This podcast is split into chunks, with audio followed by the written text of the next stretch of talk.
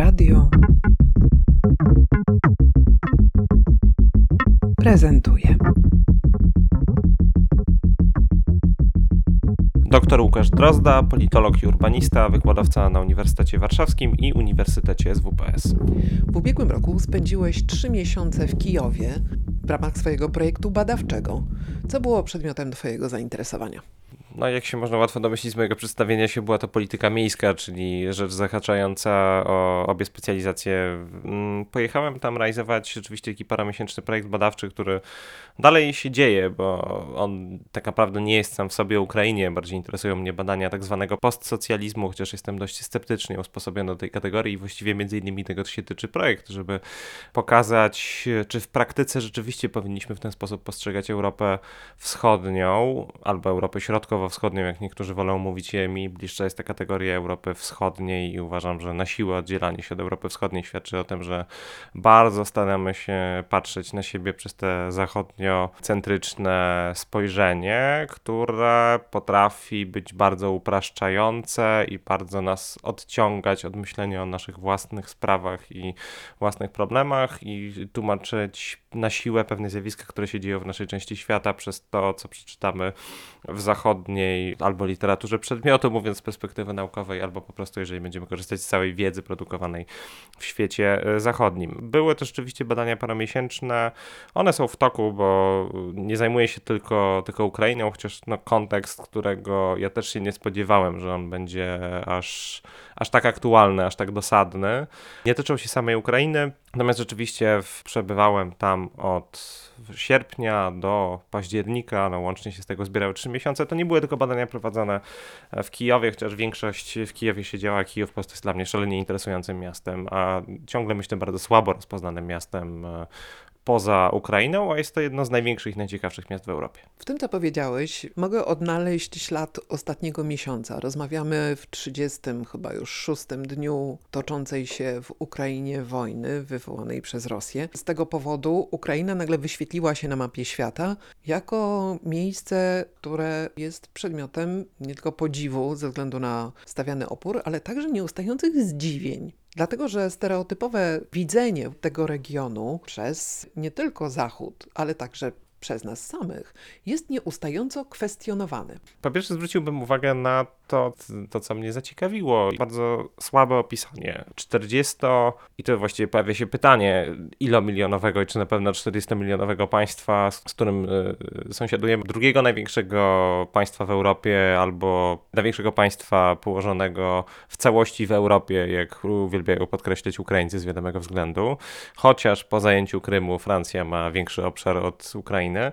Jest to państwo, z którym mamy ogromną bliskość kulturową. Już przed wojną mieliśmy ogromną wymianę ludnościową, bardzo związane historycznie losy. Państwo, w którym jest coś, co bardzo interesuje szczególnie badaczy z zakresu mojej specjalizacji, czyli miasta i są to miasta duże, przy których polskie miasta są maleńkimi, no wręcz można by powiedzieć pipidłowami. Biorąc pod uwagę to, że w Polsce drugie największe miasto pod względem liczby ludności w Ukrainie to by się lokowało gdzieś na jakimś pewnie siódmym, ósmym miejscu, bo Kraków jest porównywalny z Lwowem, które taką funkcję pełni, jest bardzo ważnym centrum logistycznym, teraz w ogóle podwójnie ważnym w zaistniałych warunkach, bo przejął właściwie no, niemalże część funkcji stołecznych z racji oblężenia Kijowa.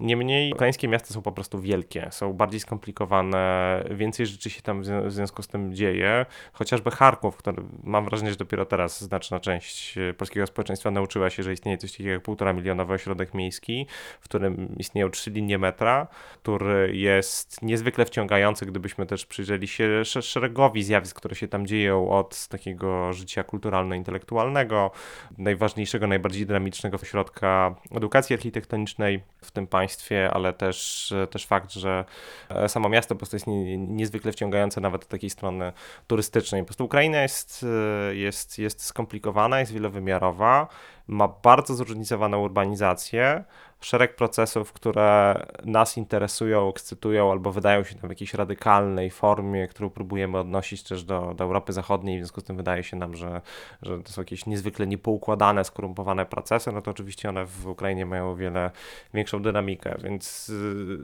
no, stąd w ogóle wziął się pomysł na zajmowanie się Ukrainą, że mamy do czynienia z ogromnym państwem, które jest bardzo słabo zbadane, ale też bardzo jest słabo zbadane przez samych Ukraińców, bo um, Ukraina przez swoje trudne losy w minionych dekadach, bo przecież to nie jest tak, że dopiero 24 lutego zaczęły się jakiekolwiek problemy tam się dziejące. To jest kwestia dwóch rewolucji, które się tam działy wcześniej. Niezwykle kosztownej i w ogóle niewyobrażalnej z polskiej perspektywy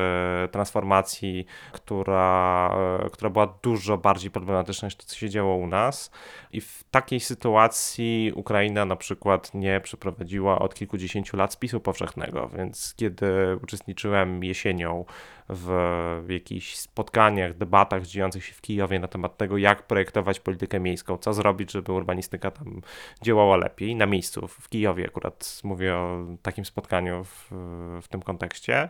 no to tam pojawiało się takie pytanie ze, ze strony publiczności zainteresowanej urbanistyczną tematyką, która wypytywała panelistów, jak właściwie możemy projektować politykę miejską, skoro nie wiemy, co się dzieje w tym Kijowie. Kijów, gdyby przyjrzeć się jakim oficjalnym danym, no to można pomyśleć, że jest mniej więcej dwa razy większy od Warszawy. Te oficjalne statystyki mówią o tym, że to jest no tak pi razy oko 3 miliony ludzi, ale niektórzy, no to są chyba już przestrzelone szacunki, ale niektórzy ludzie, i mówię naprawdę o środowisku profesjonalnym, mówią o tym, że po aneksji Donbasu przez Rosję ludność aglomeracji podskakiwała pod poziom 6 milionów. 6 milionów wydaje mi się trochę przeszacowane, ale nawet jeżeli, jeżeli to będzie 5 milionów, to mówimy o naprawdę niezwykłej skali urbanizacji, w skali globalnej. Tak, Warszawa w porównaniu do, do tych miast to jest nic, a co dopiero by porównywać to, to z resztą kraju, więc po prostu ten świat wydaje mi się bardzo interesujący, wydaje mi się ciekawy i wydaje mi się przede wszystkim wielki. E, wielki w takim sensie na przykład ludnościowym, ilościowym, w ilości rzeczy, które się tam dzieją. Twoje badania polegały też na tym, że spotykałeś się z osobami, które odnoszą się do polityk miejskich czy do zagadnień związanych z kształtowaniem funkcjonowania miasta. Jak oni definiują te najważniejsze wyzwania, którymi mierzą się ruchy miejskie? Myślę, że często wskazywanym przez ukraińskich respondentów, z którymi miałem okazję prowadzić wywiady, było ich bardzo dużo i też tak trudno mi w syntetycznej formie w tej chwili jeszcze powiedzieć na etapie ciągle prowadzonego projektu, jakie są jasne konkluzje z tego płynące. Natomiast ta obserwacja, którą, którą z pewnością można przedstawić, to fakt e, takiej niewiary y, samych Ukraińców, samych, samych tamtejszych ruchów społecznych. Ja oczywiście nie, nie rozmawiałem tylko z przedstawicielami ruchów społecznych, ale z nimi również. E, niewiary trochę we własne możliwości niedoceniania skali społeczeństwa obywatelskiego, jakie tam funkcjonuje, z czym ja się zupełnie nie zgadzam i myślę, że fakt, że Ukraina się w tej chwili też tak dzielnie broni, to też jest, też jest konsekwencja tego po części. Bo oczywiście można mówić o ogromnym wsparciu, rozwoju technologicznym e, tamtejszej armii, wsparciu za pomocą sprzętu, który Ukraińcy otrzymali, wyszkolenia, e, doświadczenia zdobytego na, na froncie toczącej się już od 8 lat wojny z Rosją, bo tak należy o tym w rzeczywistości mówić, ale też niezwykłe kompetencje społeczeństwa obywatelskiego, no, gdyby mówić jakimiś takimi wyświechtanymi socjologicznymi pojęciami, no to można mówić o tym, że dosłownie buzuje ten kapitał społeczny, że taka optyka e, naszych wschodnich sąsiadów w perspektywie jakiejś skorumpowanej demokracji, w której, która jest grą tylko sił oligarchicznych, e, a często tak Ukraina jest przedstawiana. Moim zdaniem jest to dalece uproszczony obraz, bo e, jest to państwo z doświadczeniem e, dwóch rewolucji, jest to państwo z doświadczeniem ogromnej liczby organizacji społecznych i często sami też Ukraińcy tak patrzą na siebie, że przykładają do siebie jakieś takie właśnie zachodniocentryczne perspektywy czy analityczne, mówiąc o tym, że no właśnie u nich, nie wiem, społeczeństwo obywatelskie nie jest tak rozwinięte, ale moje wrażenia są takie, że jest ono rozwinięte dużo bardziej niż u nas i absolutnie pod tym względem e, fascynującym do, dla mnie doświadczeniem była demonstracja Marsz e, za Kyjew, czyli no, dla, Kijowa po prostu tak to można przetłumaczyć. Nie jest to chyba zaskakujące, jak wiemy, te języki są podobne do siebie bardzo. Czyli demonstracja, która odbywała się w październiku e, w, w Kijowie i była demonstracją na, za, za, za prawem do miasta, żądaniem prawa do miasta. Demonstracja zaczynała się pod gmachem Wierchownej Rady, czyli ukraińskiego parlamentu parlamentu, e, potem przechodziła przez wszystkie poszczególne takie punkty władzy w dzielnicy rządowej w centrum Kijowa, e, między innymi przez ten pałac prezydencki, e, pod którym często w tej chwili są nagrywane wystąpienia prezydenta Zełenskiego, potem, potem przez Majdan, a kończyła się w pobliżu Majdanu, gdzie jest siedziba władz miejskich w Kijowie. I była to demonstracja, w której zebrało się bardzo dużo organizacji. Co ciekawe, były tam też bloki zorganizowane między innymi przez taką skrajnie prawicową organizację, co było dość z polskiej perspektywy by niewyobrażalne, ale było to połączone z takimi ruchami właśnie dokładnie, jakie byśmy kojarzyli z nurtem ruchów miejskich w Polsce, włącznie z tym jego najbardziej lewoskrętnym e, obliczem. I e, sam fakt, że zebrało się tam kilkadziesiąt organizacji. I może oczywiście ta liczba jest zawyżana przez to, że czasem to był, nie wiem, jakiś fanpage, który ma do ma dużo, dużo fanów na Facebooku, ale oprócz tego była tam masa organizacji obywatelskich, autentycznie istniejących, autentycznie działających, sporo, sporo silnych NGO-sów i łącznie taka mobilizacja pozwoliła uzbierać no, 10, jak nie nawet więcej tysięczną grupę ludzi. Ja nigdy nie widziałem demonstracji za prawem do miasta w Polsce, która miałaby taką skalę. W ogóle one się rzadko odbywają w aż takiej e, sile gdziekolwiek e, na świecie, a było to tym bardziej uderzające, że hasła, które na takiej demonstracji się pojawiają, są podobne do tych, które moglibyśmy usłyszeć na polskich demonstracjach, czyli prawo do miasta wyrażonego w no, bardzo wielu kwestiach, od dostępności do mieszkalnictwa w zasobie publicznym, które jest jeszcze bardziej palącym problemem w Ukrainie niż u nas, no teraz to już szczególnie w, w zaistniałych czasach. To jest kwestia czystego powietrza, kwestia rozwiązania problemów z ruchem ulicznym, przede wszystkim wszystkim e, no, no,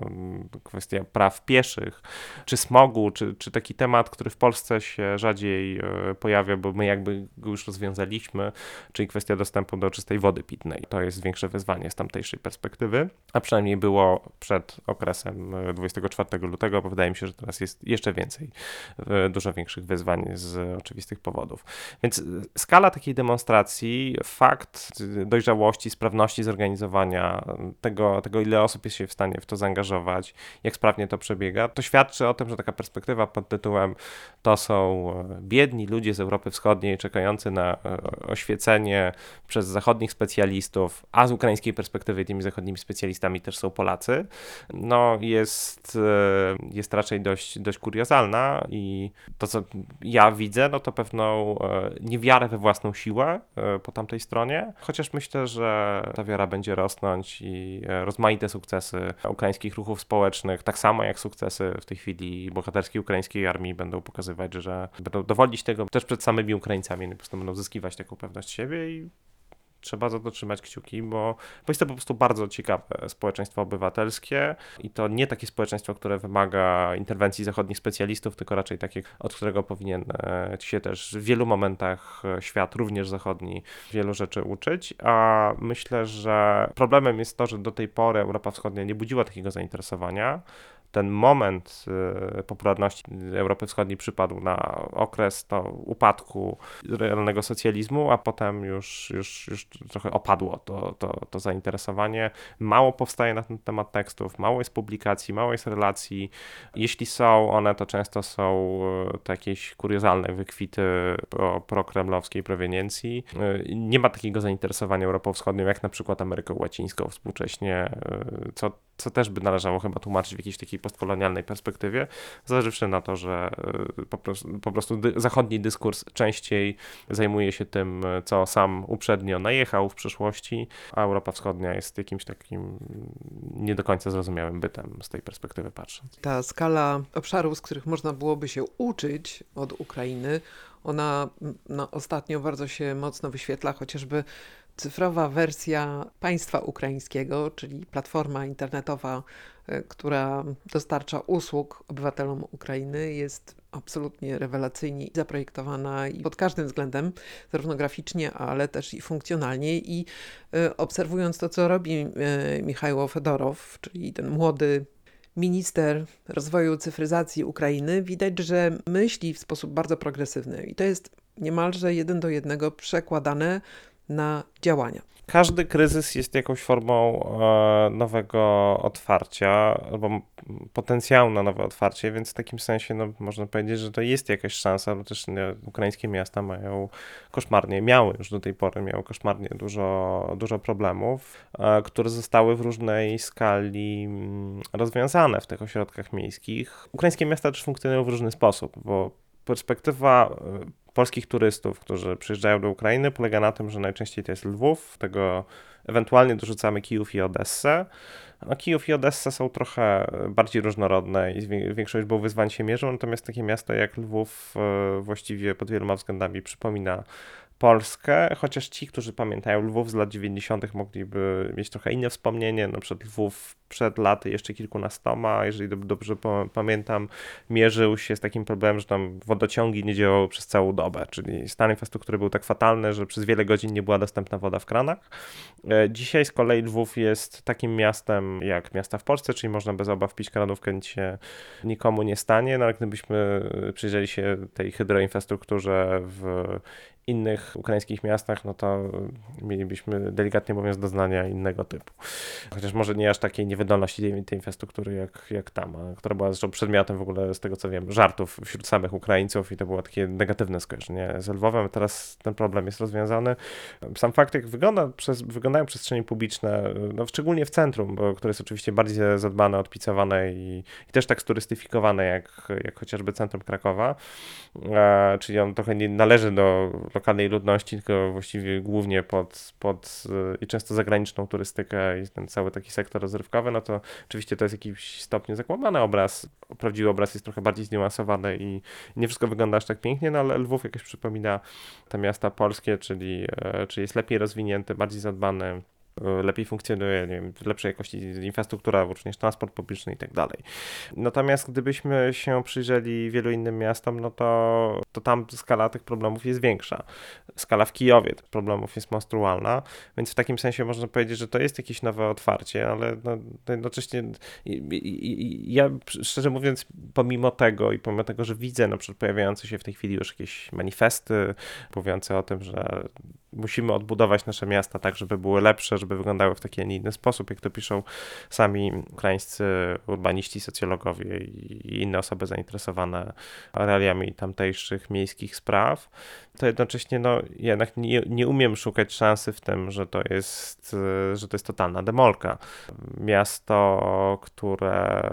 no, w tej chwili stało się symbolem takiego ukraińskiego cierpienia, czyli Mariupol, jest chyba już w tej chwili bardziej zniszczone niż, niż Warszawa w 1944 roku. To już o, o takiej skali należało by mówić, więc yy, myślę, że taką sytuacją takiego twórczego fermentu było to, co się działo w roku 2014. No i, no i wcześniej, rewolucja godności właściwie zaczęła się, się jeszcze wcześniej. No to też była sytuacja dramatyczna, tak? To, to, to było przecież wydarzenia Euromajdanu i późniejszej rewolucji godności doprowadziły do, do śmierci wielu, wielu osób, doprowadziły do utraty znacznej części terytorium, do takiego systemowego